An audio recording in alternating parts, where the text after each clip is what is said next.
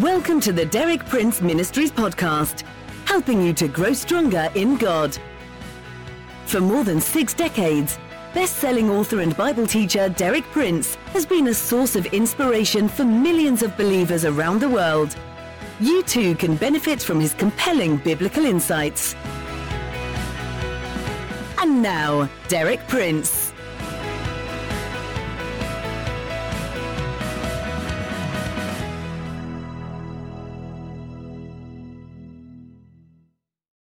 In my previous talks, I've spoken about three disguises that God has used. The first, the carpenter's son, Jesus of Nazareth. Second, God's messengers. And third, a child. Today, in my last talk in this series, I'm going to speak about one more disguise that God has often used and still uses today his persecuted people. God suffers with his persecuted people he identifies himself with them, and the way we treat them is reckoned as the way we treat God Himself. This is brought out so clearly in the example of Saul of Tarsus. When Saul of Tarsus is introduced in the New Testament, he's the number one persecutor of that strange new sect in Jerusalem that came to be known as the Nazarenes, or the people that followed the way those whom we today would identify as Christians. Not content with persecuting the Christians in Jerusalem, Paul decided that he was going to stamp out this sect in every city. And so he obtained authority from the chief priests in Jerusalem to go to the city of Damascus and there arrest and deal with any followers of Jesus he might find. However, as he was on the way from Jerusalem to Damascus, you will recall he had an unexpected encounter with Jesus himself. This is the description of the encounter, and I want you to note particularly the way in which Jesus spoke to Saul of Tarsus. Of course, Saul of Tarsus later became the great apostle Paul. In Acts 9, verses 1 through 6. Meanwhile, Saul was still breathing out murderous threats against the Lord's disciples he went to the high priest and asked him for letters to the synagogues in Damascus, so that if he found any there who belonged to the way, that's Christians, whether men or women, he might take them as prisoners to Jerusalem. As he neared Damascus on his journey, suddenly a light from heaven flashed around him. He fell to the ground and heard a voice say to him, Saul, Saul, why do you persecute me? Who are you, Lord? Saul asked. I am Jesus, whom you are persecuting, he replied. Now get up and go into the city, and you will be told what you must do. You notice what Jesus asked Saul. He didn't say, Why are you persecuting my people, my followers, my disciples? He said, Why are you persecuting me? And when Saul asked who he was, he said, I'm Jesus, whom you are persecuting. You see, God's people don't suffer alone. They may suffer terribly, but always God is with them in their sufferings. He's identified with them if they're suffering for His name and for His glory and in obedience to Him. And the way we deal with those people is the way we deal with God. That's a disguise that many rulers and leaders of society throughout the ages didn't penetrate.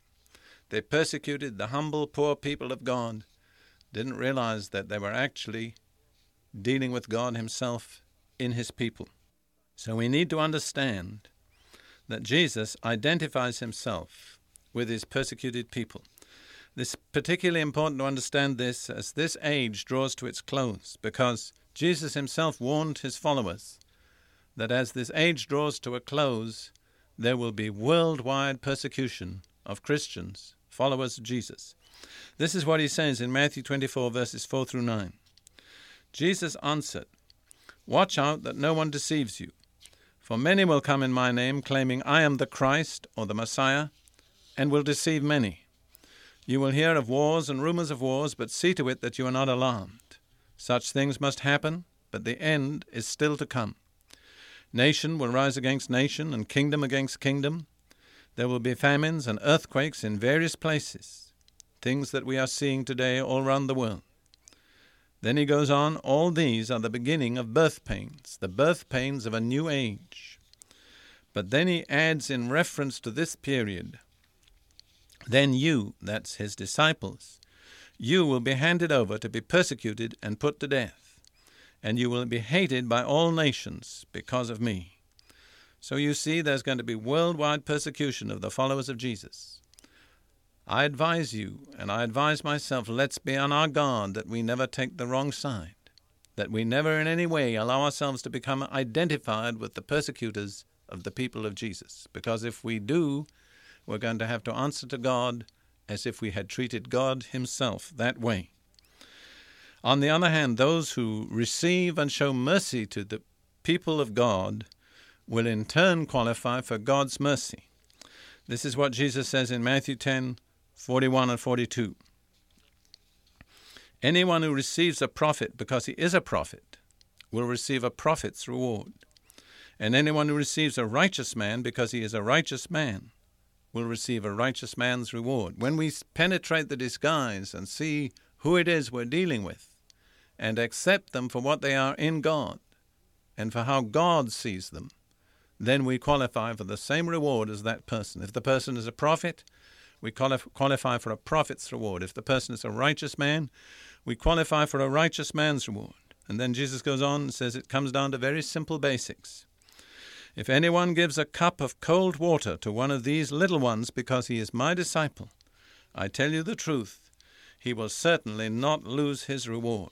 In other words, we're going to be judged by God for the way we deal with God's people, especially when they're being persecuted, especially when they're in need, especially when it would be easy to turn our back on them and say, well, it's their fault. They shouldn't have been so religious, or they should have been more careful about how they spoke.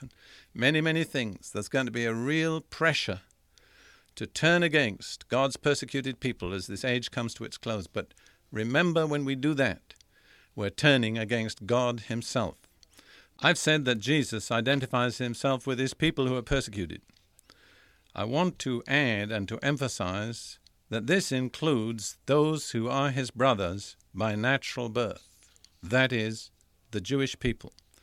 In Revelation 5, Jesus is called the Lion of the tribe of Judah. In other words, he's eternally identified in a special way with Judah. And Judah is the name from which we get the word Jew or Jewish. So Jesus, in a certain sense, is eternally identified with the Jewish people. And the way we treat the Jewish people is going to be reckoned to us as the way we've treated their great elder brother, their king whom they have not yet recognized, Jesus himself. You see, Israel is becoming more and more the focus of world leaders and governments. Every day you'll read something in the paper about Israel. That tiny little nation is the focus of world news and world attention. This is not an accident. God has arranged it because He's going to judge the nations by the way they relate to Israel. I want to read you a rather lengthy passage from Matthew 25 that brings this out so clearly. Matthew 25, verses 31 through 46. Jesus is speaking. When the Son of Man comes in his glory and all the angels with him, he will sit on his throne in heavenly glory. All the nations will be gathered before him, and he will separate the people one from another as a shepherd separates the sheep from the goats. He will put the sheep on his right and the goats on his left. Then the king will say to those on his right, the sheep, Come, you who are blessed by my Father, take your inheritance, the kingdom prepared for you since the creation of the world. For I was hungry, and you gave me something to eat. I was thirsty, and you gave me something to drink. I was a stranger, and you invited me in. I needed clothes, and you clothed me. I was sick, and you looked after me. I was in prison, and you came to visit me. Then the righteous will answer him, Lord, when, would, when did we see you hungry, and feed you, or thirsty, and give you something to drink? When did we see you a stranger and invite you in, or needing clothes and clothe you? When did we see you sick or in prison and go to visit you? The king will reply, and notice this I tell you the truth, whatever you did for one of the least of these brothers of mine, you did for me. See, he's identified with his brothers. Then he will say to those on his left, Depart from me, you who are cursed, into the eternal fire prepared for the devil and his angels. For I was hungry, and you gave me nothing to eat. I was thirsty, and you gave me nothing to drink. I was a stranger, and you did not invite me in. I needed clothes, and you did not clothe me. I was sick and in prison, and you did not look after me. They also will answer, Lord, when did we see you hungry or thirsty or a stranger or needing clothes or sick or in prison and did not help you? He will reply, and notice this reply again I tell you the truth, whatever you did not do for one of the least of these, you did not do for me. So, what we do for his brothers, we do for him, and what we do not do for his brothers, we do not do for him. And then it says, the summation, then they will go away to eternal punishment, but the righteous to eternal life. What was the grounds of their punishment? They had failed to recognize Jesus in his persecuted people. In persecuting and siding against those people, they had taken their stand against Almighty God Himself. This is a serious thought. Whether we apply it to the disciples of Jesus or to the people of Jesus by natural birth, the Jewish people. Just let me quote to you one sentence from the prophet Zechariah chapter 2 verse 8 spoken concerning the Jewish people. Whoever touches you touches the apple of God's eye. Remember that when you speak about the Jews, when you think about them, when you take your stand or attitude concerning them.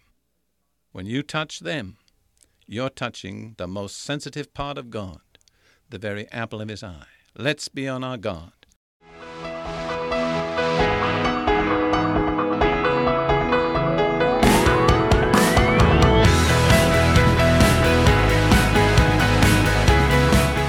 Thank you for listening. For more inspiring teaching, visit our website at dpmuk.org forward slash podcast and like our page at facebook.com forward slash dpmuk to join our online community.